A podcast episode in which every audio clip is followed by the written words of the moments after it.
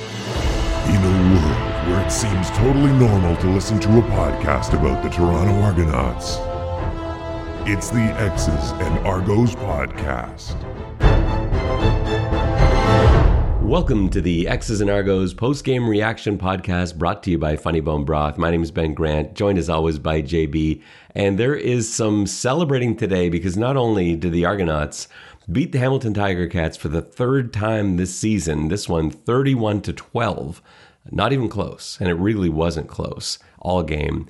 They have now clinched first place in the East. It assures them of a first round bye in the playoffs, and it means that the road to the 2021 Grey Cup must go through Toronto. And not only that, they remain undefeated at BMO this year. They have an eight game winning streak at home dating back to 2019.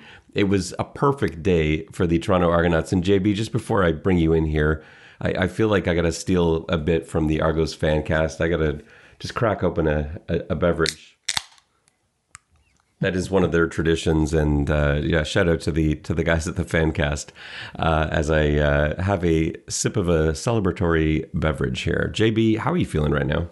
Yeah, I mean, I always thought of Tuesday as the day that Toronto takes its trash out, but uh, apparently Friday is also garbage day. Beautiful, well said. Uh, it, everything about this game, there was never a moment like from the from the the opening I, guess the opening Toronto drive didn't go that well offensively, but you could sort of see already defensively they were pretty dialed in. There was a, a, very clear game plan from both sides of the ball. But I want to go back even before that. Just uh, you know, as the game's getting started, the stadium was pretty full compared to what it's been uh, all year. There were a lot of Hamilton Tiger Cats fans in the stands. It made for an electric atmosphere because as I've talked about on this podcast before, the Toronto fans that are at the games, even when there were only just over 6,000 people there on a Wednesday night a few weeks ago, it's still a really good environment. those fans are the loudest people in the city. And when you add the loudest people in Hamilton to that combination, eh, it really made for an interesting environment. Like early on, it was it was intense. It, it really felt it. And then you know match that to the fact that it's it's a night game and the weather and and it's it's for the the East title. Uh, it was it was a really cool environment. So uh, you know that. Uh, that overall, I think, really set the mood for what was going to be an amazing night, especially if you were an Argos fan. So uh, let's talk about the game plan early on. It looked like the Toronto defense came out super aggressive. Were you worried about some of those those bombs that you kind of thought we would see? Were you worried when you saw them going to that that cover zero look and knowing uh, that they were going to just bombs away? Well, uh, yes. Uh, I was, you know, they were doing a lot of first first down bombs, uh, but full credit to the secondary. Uh, they were ready. They were in position. They stayed on top of their receiver. They played through hands. I mean, that's the way you do it. I mean, you you should be able to play deep balls in man coverage, and I think that that's that is a really an absolute. Um, you know, uh, moment of, of recognition for the secondary because those guys went out there and balled out. Be able to go out there and cover those deep passes and man coverage is really fantastic work. So I was I was worried, but man, uh, really um, happy to see the guys play so well in the secondary. And I know I had a lot of Hamilton Tiger Cats fans on Twitter saying to me the Argos got lucky because they just couldn't connect with those deep balls early on. And if they'd connected, then it would have been a different story.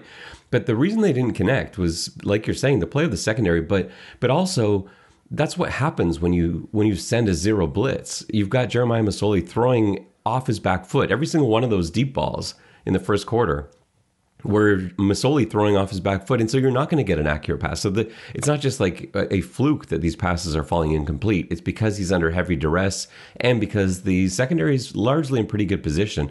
And how about that that play from Jalen Collins? That was if you were going to get a, a a textbook textbook example of how to break up a deep ball pass. That that bomb where he just reached out his hand at the perfect moment and was able to knock that ball away.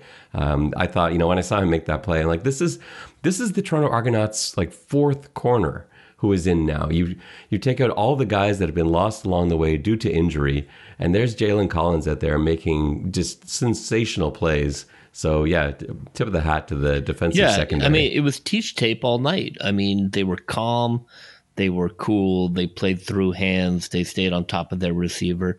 And Hamilton guy saying, "Oh, if that had been caught, it would have been a touchdown." I mean, the the Toronto defenders were ready. You know, I mean, throwing deep passes on first down. We talked about it before the game. It was, you know, that was their plan. It was like, oh well, that wasn't very hard to figure out, Hamilton. And offensively, I thought Coach Dinwiddie had an excellent game plan. He seemed almost, when I talked to him after the game, he seemed almost surprised that Hamilton came out with exactly what he thought they would come out with, and it was what they prepared for. The the game plan was, you know, short passes, checkdowns, and and he anticipated them having, uh, you know, quite a bit of cushion, which they were giving. So Hamilton was hell bent on stopping the run, but they were going to give up ground in the pass. They just weren't allowed allowing anything deep. But the entirety of the Toronto game plan, which was fairly simple this week, and Dinwiddie talked about that too, just how they really just had one practice this week.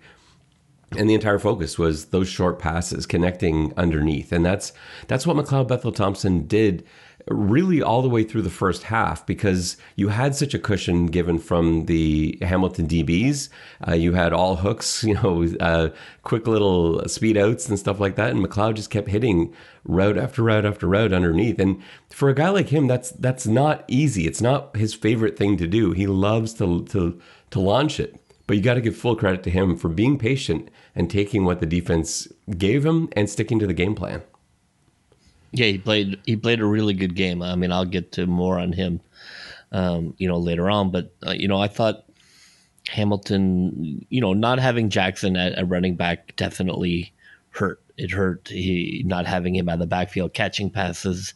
Um, he he is a very good running back. Um, that definitely seemed to take the steam out of that out of that team because you know, they came in with this plan to like what throw the ball 50 yards down the field every time they got it. It was it was a very weird game plan and and you know, they look like the third best team in the conference.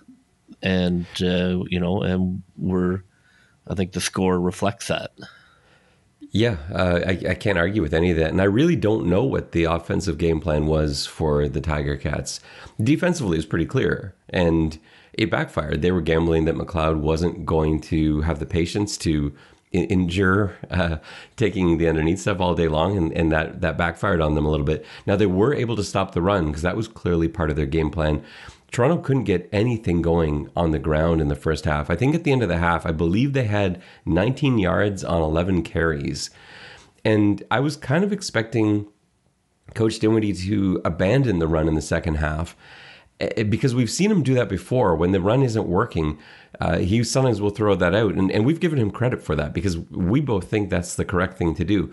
Now in this game i didn't see it that way. I, I at halftime i felt like they should keep pounding the ball not only because the score was uh, was 14 nothing uh, at the half but because i did feel like there was something there. I felt like in order to in order to continue to stop the run, Hamilton would have to keep playing defense the way they were playing and committing all their linebackers to the run.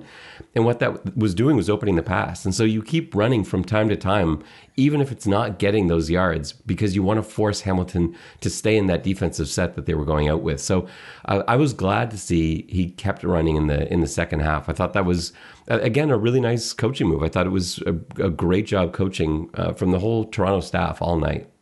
I, I mean, it, it, seems odd to me. Like if, if you know, we talked about OCDC. Like if I'm lined up against Toronto, like stop the run is not even on the second page of my game plan. Uh, you know, that's clearly not how the Argos get their scores or their momentum or their energy or anything. So, very, very odd choice to make. But hey, man, you do you, Hamilton. So the first quarter ends uh, with a 0 0 score, which we also talked about. We were right like a few times today, and that so rarely happens, JB. so 0 0 at the end of one. second quarter, not too much early on. Boris Bede has a, a 26 yard field goal. And then Treston Decoud went down with what looked like a pretty nasty hit to the head. And I was starting to get worried at that point because, like I've said, there's so many, so many missing players from the secondary. Um, and, and Boateng comes in for him. And at this point, the weather sort of took a bit of a turn. Uh, basically, when it when it got to that three nothing stage, and there's just a little note that I found interesting here, and this is you know, bad weather on grass is a whole different ballgame. And Toronto getting to play all their home games on grass really is a home field advantage. And I've come to understand that more and more throughout the season. But you really see it in the rain because throughout that second quarter, the grass, which started off in really good shape, was not holding up. Suddenly there was a lot of mud on the field. Guys were a little slow getting out of breaks. And even just this little detail that I noticed Toronto has these um, small plastic cleat boards. And if you haven't seen these before, a cleat board is basically it looks like a looks like a cutting board, except that it's got a bunch of spikes on one side, and you just throw it on the ground and stomp all over it with your cleats, and it basically takes all the mud off so that you can uh, regain your traction. And Toronto has a bunch of these. They're all over the sideline. Every time there's a timeout or a TV timeout, a stoppage, someone runs out with a bunch of these cleat boards. Everyone kicks the mud off their cleats. Hamilton had this like 100 pound device uh, made of metal with a handle that was designed to do the same job, except they only have one of them. And so you've got players that are lining up along the side of the bench waiting to use the cleat board. And then during timeouts, this poor soul has to try and carry this thing out to the timeout. By the time they got out there with it, the timeout's half over. So one or two guys can clean their cleats and then suddenly they have to run back with this hundred pound machine. And it just it was just an example of one team being prepared for the surface and the conditions because they play here all the time, and another team not. So that just stood out to me um, about mid second quarter, and that's really when Toronto started taking over too. There was a great drive uh, mid second quarter to put Toronto up 10 nothing. That was the Antonio Pipkin touchdown. And uh, the, you know, we'll talk about this play a little bit later, I suspect. Uh, there was a huge penalty on the play where Santos Knox ends up getting ejected from the game. But what I want to talk about is going away from the quarterback sneak up the middle. We've talked before about, I know fans have expressed frustration, and we have too, about the inefficiency of Toronto's quarterback sneaks and how it's such a stressful moment for Argos fans and seemingly nobody else in the CFL. But a lot of questions I got were why aren't there any running backs in the backfield? Uh, why isn't there someone back there to either occupy a linebacker or to to sort of buck block and push the quarterback over the goal line? And the reason why is the Pipkin plays that we saw today, where you have the option to sort of Cody Fajardo it and run around the outside. And Pipkin did that on a couple of occasions. And clearing out the backs allows you to do that. Suddenly you have numbers. If they're going to jam double A gap, if they're going to put guys all over the middle, then you you can go outside, especially if you've got a seal block from your your motion man, which they did. And so Pipkin got in easily for the touchdown, and he used that play later in the game as well for what was I think Toronto's biggest running play of the night. So that was a terrific drive, puts the Argos up 10 nothing at that point, and it was just a, a huge momentum swing. A few seconds later, we've got Bede kicking off from the Hamilton 50, which you just don't see very often. I was wondering if they might even try an onside there. They ended up kicking it deep. They get the rouge. It's now 11 nothing. JB, do you try an onside kick at that point? No, I, I, I don't think so. Um, I, I, thought that uh, you know I, I, just don't think the the percentages are there for onside kicks. I, I would only only go for one. You know, basically it's you know, as an absolute last resort. I think you got a couple options there. I, I think you can do what the Argos did, which is boot it into the end zone, take the single. I think there's the option of really floating it and trying to get it to land at about the five and have so much hang time on it that your coverage team is right down there, almost like a rugby a restart, you know, that sort of thing, where there's going to be contact almost immediately on the reception of that kickoff.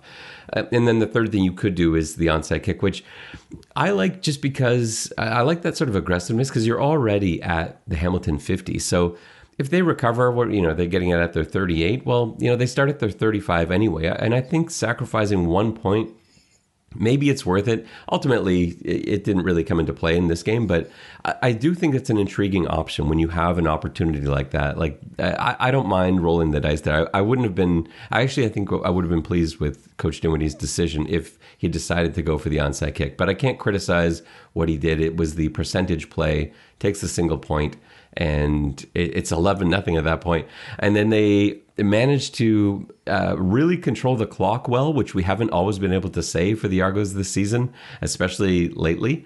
But they control the clock well. They have the ball right at the end of the half, and they're able to add a field goal right at the buzzer. It's now 14 0 Argos at the half. Argos fans are delirious. Ticats fans got very quiet at halftime. But what an amazing start to the game. Yeah, it was everything you would hope for. I mean, I would love to have seen a, a, quicker start in the first quarter, but halftime leads. You, you know, I mean, the, the stats just show it out. You got a halftime lead, you're going to win that ball game. And especially 14 nothing in a defensive battle with weather. And that was an interesting choice that Coach Dinwiddie had to make. So I, I, feel like Hamilton really misstepped with their coin toss to start the game. So Hamilton won the toss. They elected to receive the kick. They didn't defer. Um, they they elected to to take the ball because I think they wanted. They're in their mind. I think they wanted to get up early and set the tone. But of course, that backfired badly. And now you've got Toronto with the choice in the second half. And Coach Dinwiddie after the game said that he considered briefly uh, kicking off, like choosing side um, and really thinking about taking the wind in the fourth quarter because there was a a pretty noticeable wind coming from the south. It it did impact the game. I don't know if it showed up on TV that well, but you could see balls that were into the wind did hang. Kicks were hanging up there, passes were hanging up there. It was it was an advantage to be driving towards the north end. So he did consider it, but he ultimately decided it wasn't enough of a difference to give up a possession. And so they took the ball to start the third quarter, and that turned out to be a, great decision because they went on this massive drive that uh, took up over half of the third quarter. By the time Hamilton got the ball back, now it was only a field goal at the end. Their drive stalled at the four yard line on a play that seemed like a little bit of a miscue. I'll talk about that in a second. But it, to to take up eight minutes of the third quarter, you were already up fourteen nothing. Hamilton's probably second guessing their choice to take the ball to start the game at that point. And now you're up 17 nothing and time is starting to run down. And you haven't been able to get anything going on offense as Hamilton. Suddenly you're in a 17 nothing hole. And we're talking about the later stages of the third quarter. I thought that was just a huge moment in the game. And that play, if it had been a touchdown there, I think that was that would have been it. That would have been lights out there. It would have been uh, 21 nothing at that point, and I think the game's over. Uh, it was a weird play. So McLeod Bethel Thompson ended up rolling out to his left, and there was no receiver over to that side. It looked like he was expecting the outside receiver to run sort of a whip route, like start off inside and then cut back to the outside. That's what it looked like he was waiting for. But it never came. There was no one there, and he very sensibly threw it out of bounds. Uh, he was well outside the pocket at that point. He just chucked it out of bounds and and took the field goal. But I thought that was a really mature play too. We've seen McLeod Bethel Thompson in the past not necessarily be that responsible player that's going to take you know throw the ball out of bounds instead of trying to make something happen. We've seen him throw across his body, throw across the field, uh, really take a gamble. But that was a smart play. He throws it out of bounds. They add the field goal, and it's uh, it's seventeen nothing at that point. Yeah, it was an incredibly well coached game. I mean, they they they went out there and they executed the game plan, and there was nothing particularly you know uh, flashy or lucky about the win. I think they you know it was a fantastic professional victory. Masoli did some pretty good stuff. Like he didn't have a great game, but he responded well. The next two drives for Hamilton were all Jeremiah Masoli. There was still good coverage down the field from the Argos. There was still a lot of pressure, but he was able to buy some time, which he hadn't been able to do earlier in the game. He's using his legs, he was getting to the outside, and that was allowing his receivers to free up. So just I was watching Brandon Banks a lot uh, during that drive and just sort of seeing what what he was doing. And there were times where he drew double coverage, where it was really good coverage to start. Masoli would then break the pocket, force one of the defenders to come up. Banks would come back to the ball, and Masoli would be able to make a play. But if he's not able to escape the pocket, if he's not able to buy that time, the receivers weren't open. So that was really on him. Now, it was huge, though, that that drive resulted in only a field goal. I think if Hamilton scores a touchdown on that drive, cuts the lead to 10, they've got momentum. But kicking a field goal was a real. It was a psychological loss for the Ticats at that point. 17 3 is, you're still down two majors at that point. We're basically at the end of the fourth quarter. And uh, yeah, I, I, thought that was a, a big win for the Argos defense to be able to hold them to just three points. Yeah, I, I think um, you know that that was I thought about that potentially as play the game, the Chempong uh, sack.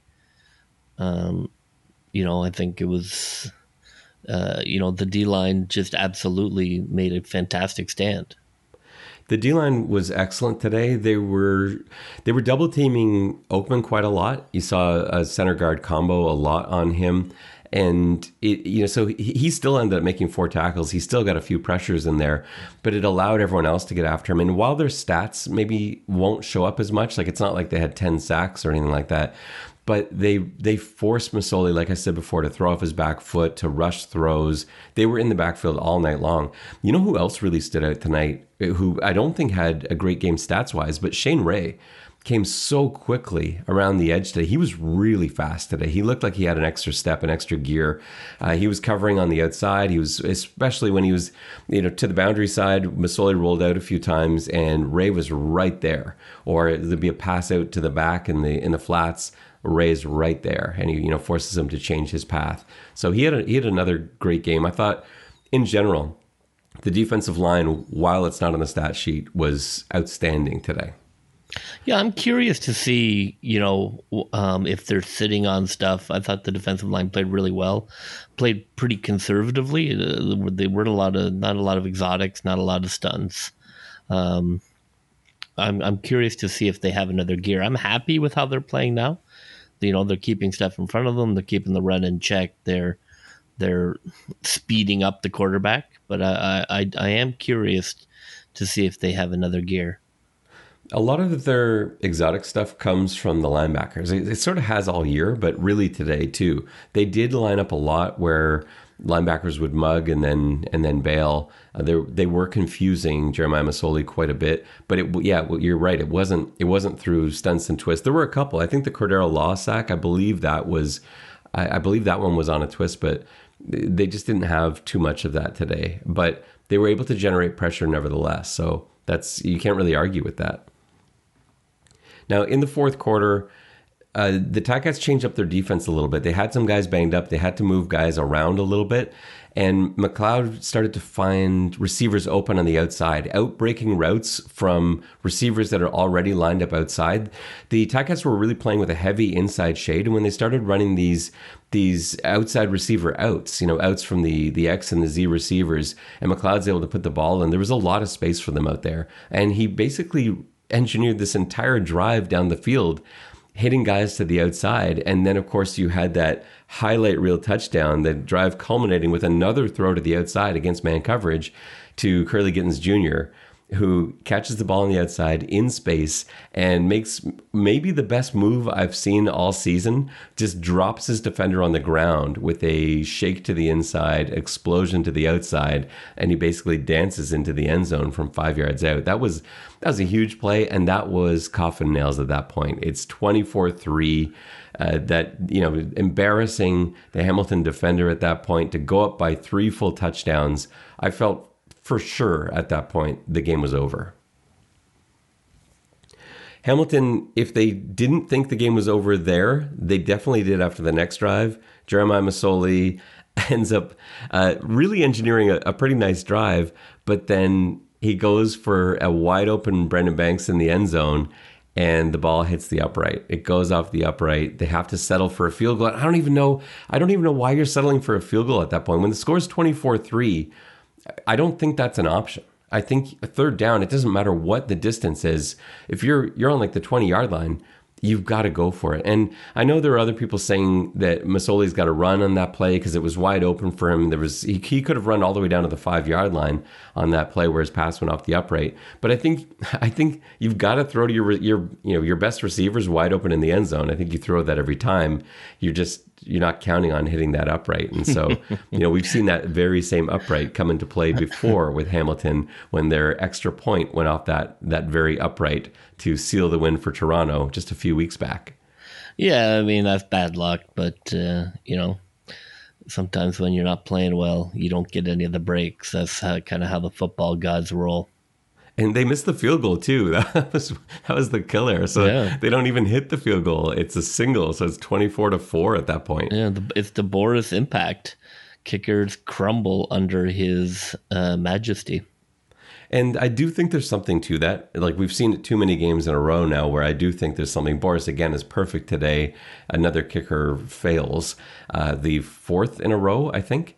And I, I think part of the factor here is that uh, field conditions. You've got you've got kickers that are coming in that never play on grass. They only play on turf. They only practice on turf. And they come into the stadium. Not only is it on grass, it's on wet grass. It's on mud. You're worried about your plant foot. You're thinking about other things, and that adds to the the BMO home field advantage. So, um, on the next Hamilton possession. Was that a fumble, JB? Muamba looked like he forced a fumble from up in the press box it definitely looked like a fumble to me. What was the call on that play? What happened yeah. on that play where he yeah, ripped that ball out? It was clearly a fumble, and the TSN broadcast, I thought, nicely, uh, you know, threw some shade on it because they replayed the play with just audio and no commentary, and there was no whistle. So, you know, they said that they called forward progress, but I mean, I guess the referee just thought about it in his head and didn't want to tell anybody. But you can't have forward progress called without a whistle, and there was no whistle. So those referees were refing the score, which is the most common and the most irritating sin of referees. And it did matter because on the very next play, Masoli goes to Brandon Banks. He goes out of bounds at the one yard line. Dane Evans comes in and quarterback sneaks it. Uh, I was highly confused at the decision to go for two at that point. They got it. So, you know, I guess you can't really argue with it. But the score was 24 10. They go for two to make it 24 12. There's, there's no math in my mind that can justify going for two at that point. To me, the going for two decision is a pride thing. At that moment, they obviously felt, to me, that this game was done and they were just trying to get as many points on there as they could so that it was less embarrassing a pill to swallow. And i, I felt like that was i don't know i felt like that was at, at that point it felt like a misleading score 24-12 but that went away pretty quickly when chris edwards finishes the game with a pick six to add uh, an extra seven to that tally so it's 31-12 in the final uh, I think there were two seconds left at that point.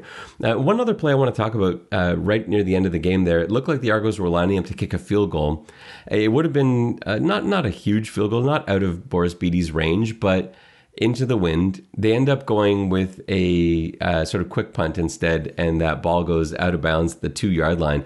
This was interesting because the officials were they were under the uprights. They were ready for a field goal. There was no one over on that sideline to try and gauge where that ball went out of bounds.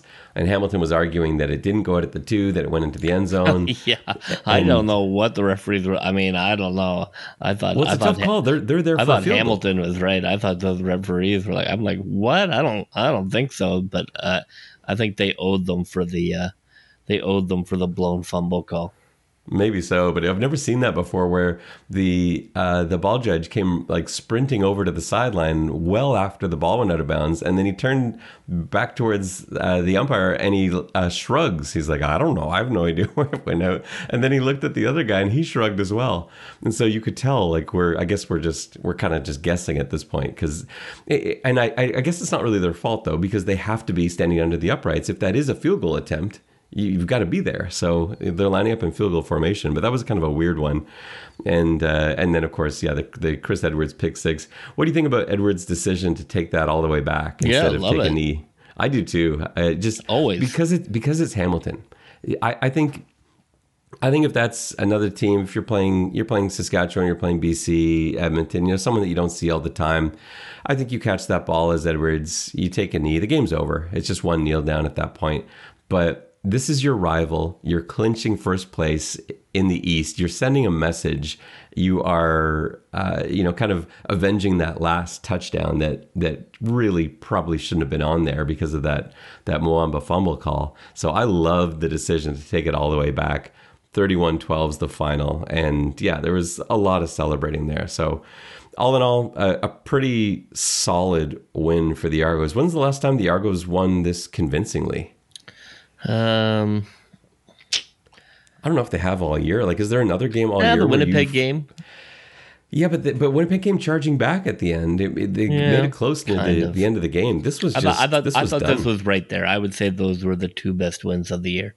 Yeah, yeah, I think so. And you know, you were wondering who would show up today. And I think it speaks very highly of the Toronto Argonauts that they knew the pressure, they knew what was on the line. Everyone all week had been had been picking Hamilton. The, the, the CFL uh, website, all the experts making their picks, every single one had Hamilton picked for a win. I know. I, I mean, I just I can't believe that. I mean, you know, we were we were down on how they had played the last two games. Um, but I mean, we call it as we see it. I mean, if I thought Hamilton was going to win, I would have said it. I mean, there was no chance Hamilton was going to win. I mean, I don't, I don't know where people suddenly thought that Hamilton was really good. Um, it was a very odd thing to think that Hamilton was going to come into BMO, where the Argos play incredibly well, and beat the Argos in a game for first place. I, it didn't didn't make any sense to me at all. I mean, yeah, the Argos played poorly against poor teams, but they came away with wins. I, I never saw that as you know the Argos falling apart or anything. Just I don't know. It's very weird narrative based. Um, you know, picking, and I don't want to throw those TSN guys under the bus, but I don't know how much Argos football they watch. So, yeah, it's well, that's those specifically are the the CFL guys, but um, yeah, there's just a lot of people across the board were were picking you know, Hamilton just, today, no matter where they were. Just because you sit at a desk doesn't mean you're watching the games. It's true, and in, in, some cases, you're actually not watching as many games. It's a bit more difficult to watch the games uh, when you have a job like that. Like even the guys doing play-by-play and color commentary, you, you're watching basically one game a week because you're prepping for that game, and that's the only game you're watching. So you don't necessarily get to take in as much as as a fan does, who can sit on their couch and watch every single game of the season if they want to. So I think there's there's a valid point there. But yeah, you and I thought thought the Argos would both win this one. I believe our preseason predictions are now a crazy eleven and two, JB, uh, which is, is I, nuts. I don't know why they needed to. I mean, they could have just you know skipped the season and ran our simulation. I believe we had Winnipeg and Toronto in the Grey Cup, so we'll see. Yeah, I, I think the only two we got wrong all year is we thought they would lose to Calgary to open the season, and they they won that one, and we thought they would we thought they would lose to Hamilton on Thanksgiving, and they won that one. And yeah, so, well, so they, that's it. Every everything else, I think we've been and, on. And so. I, I, think, thankfully, um, we won't have to see Hamilton again. I think Hamilton's going to go to Montreal, and I think Montreal is going to beat Hamilton. I think so too. And I think they've got a I think they've got a quarterback issue in Hamilton right now because I wouldn't be surprised if half of that team thinks they've got the wrong quarterback out there. So just something that we may see take shape over the next week. And they've got a final game against Saskatchewan now. I I, I wouldn't be stunned if you saw Dane Evans out there because I think there's a lot of people pulling for him. So we'll see how that goes. I'm all for a quarterback controversy in Hamilton. Let's do our players of the game, JB. So, offensive player of the game. Where are you going with this one? Um, you know, I've been really hard on uh, McLeod Bethel Thompson uh, because I felt like he had given in to his more adventurous side and stopped being the efficient quarterback he was when we still had Arbuckle. And tonight was a return to that. I thought tonight was exactly who he should be. He was accurate. He played within a system. He he didn't, you know, he was careful with the ball. I know he threw a pick, but I mean, that's okay. I don't mind. I don't mind a pick or two. Uh, I just can't have five. So I thought he played really well. I thought it was an absolute professional performance and exactly, you know, I mean, I don't say game manager, but you know, yeah, the, I would say that like a pretty good game manager. Uh, and yeah, his, it's not meant as an insult. No, I, I, thought he played within the system really well, and uh, I thought it was a professional performance and and one really the kind of performance that made them find Arbuckle redundant. So it was great to see that he had that in him in a big game. I love his stats today: twenty six for thirty four. That's seventy six point five percent completion. 250 yards, touchdown and a pick. That pick was a weird one. He was getting pressure. There was a a free rusher, the um, field half blitzed, and he could see him coming. He kind of got hit as he was throwing. He ended up having to throw a little early, and it was before Daniels could really get his head around, and it ended up getting picked. But you know, aside from that, maybe I mean, he made one other mistake tonight. Yeah, I mean, he's is still a little loose with the ball, right? I mean, there was another run where he was being rushed, and he threw a deep pass in the end zone that easily could have been picked. So you know, I mean, I, there's still stuff to clean up a little bit, but I would say um, he, you know, he had efficient drives and he ran the offense well. And I can see why coach picked him because, like, okay, here's a guy who can, you know, stay on schedule and move us down the field, and you know, we kick a field goal, and then we come back to fight again.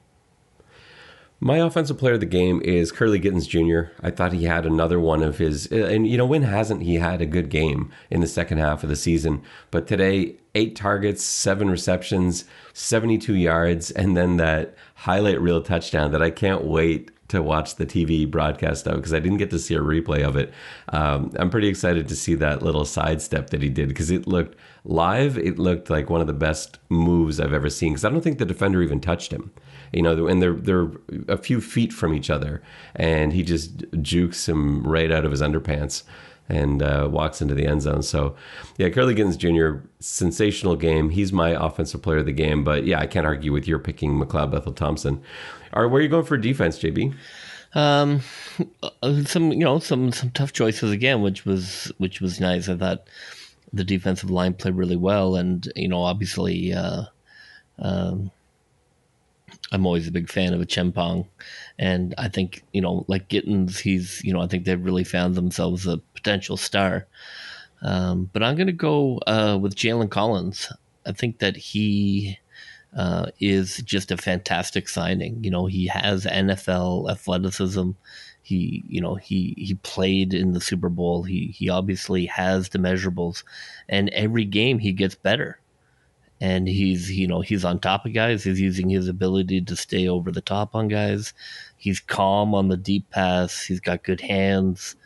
Uh, you know, I think he he's absolutely turning into one of their best in the secondary. So I, I give it to him, and and I, I think that's a huge uh, development for the Argos that this guy is is is putting his. You know, you never know when Americans come up. You just it's hit or miss, and you know they. I think they got another hit here.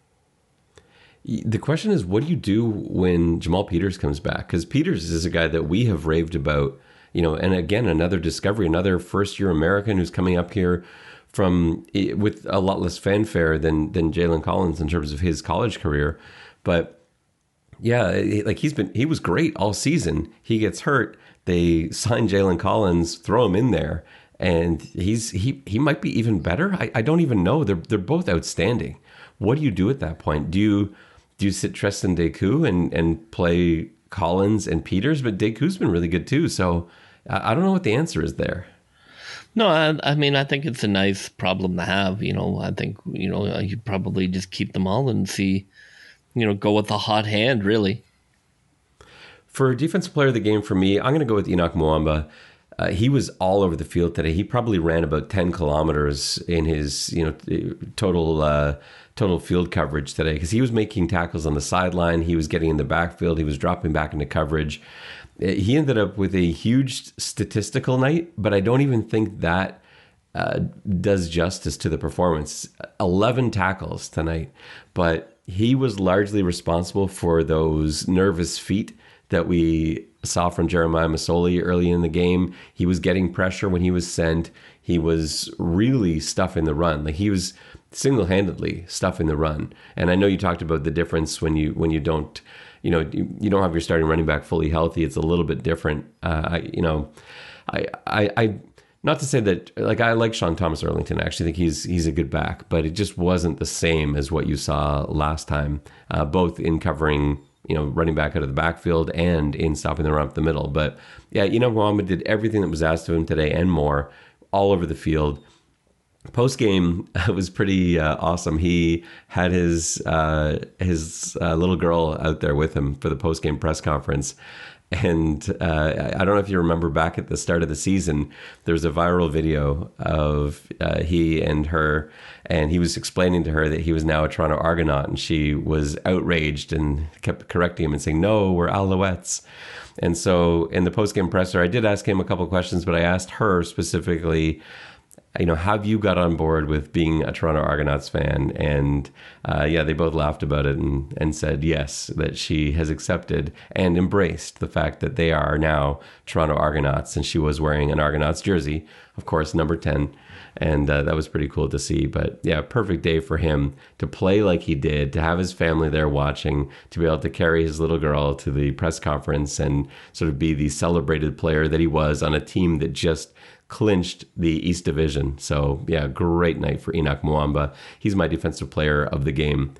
All right, play of the game, JB. What was the best play of the game in your mind? Um, I think the play of the game was the Pipkin touchdown at the end of the first half. Uh, I think that it kind of capped off a really nice half for the Argos. Um, I thought it was a great run by him to to read that, to not just try and smash it up the middle uh, but to take it to the outside. Uh, I thought the energy that the team had after that score was fantastic, and it resulted in uh, Santos Knox getting thrown out of the game, uh, which you know just I think deflated Hamilton even more. I thought that was a turning point in the game. After I, I thought after that touchdown and ejection, I had I had no doubt the Argos were going to win that game. So for me, that's the play of the game. I'm having trouble coming up with one specific play. I really like that Jalen Collins pass breakup. That stands out in my mind. There was an Henoc Muamba tackle that really stood out in my mind. But I, I think I'm going to cheat a little bit and not call it a single play, but rather a drive. The drive to start the second half, I thought, put it away. To be able to take eight minutes off the clock, to be able to uh, really shove the wrong decision that Hamilton made to take the ball in the first half down their throats and to come away with points. Uh, to me, I thought that was when the game ended. And so, you know, you're you're talking about a play right at the end of the the second quarter, and I'm talking about a play right at the beginning of the third quarter. It's around that same time. The game was over, and it was a, a combination of all of these things. So, yeah, my my play of the game is that is that eight minute drive because it just doesn't happen a lot in the CFL. Your play of the game so, was the third quarter. My play of the game was the first half of the third quarter, mm. so or a little bit more than that. I know okay. it's cheating, but you cheat all the time on these. You, well, uh, you sometimes uh, don't even pick like offensive players for offensive player of the game. No, that's fine. I think choosing a quarter is. Well, we could have a new one. We could have quarter of the game, half quarter of the game. all right. Well, JB cheers to you and to all Argo fans out there. It was uh, and still is a day to celebrate. We probably should sign off now because I definitely have to get up in three hours to take my daughter to a swim meet, and it is the wee hours of the morning already. So, uh, on behalf of JB, this is Ben Grant saying so long, and may all your pre snap reads be good ones. I'll see ya.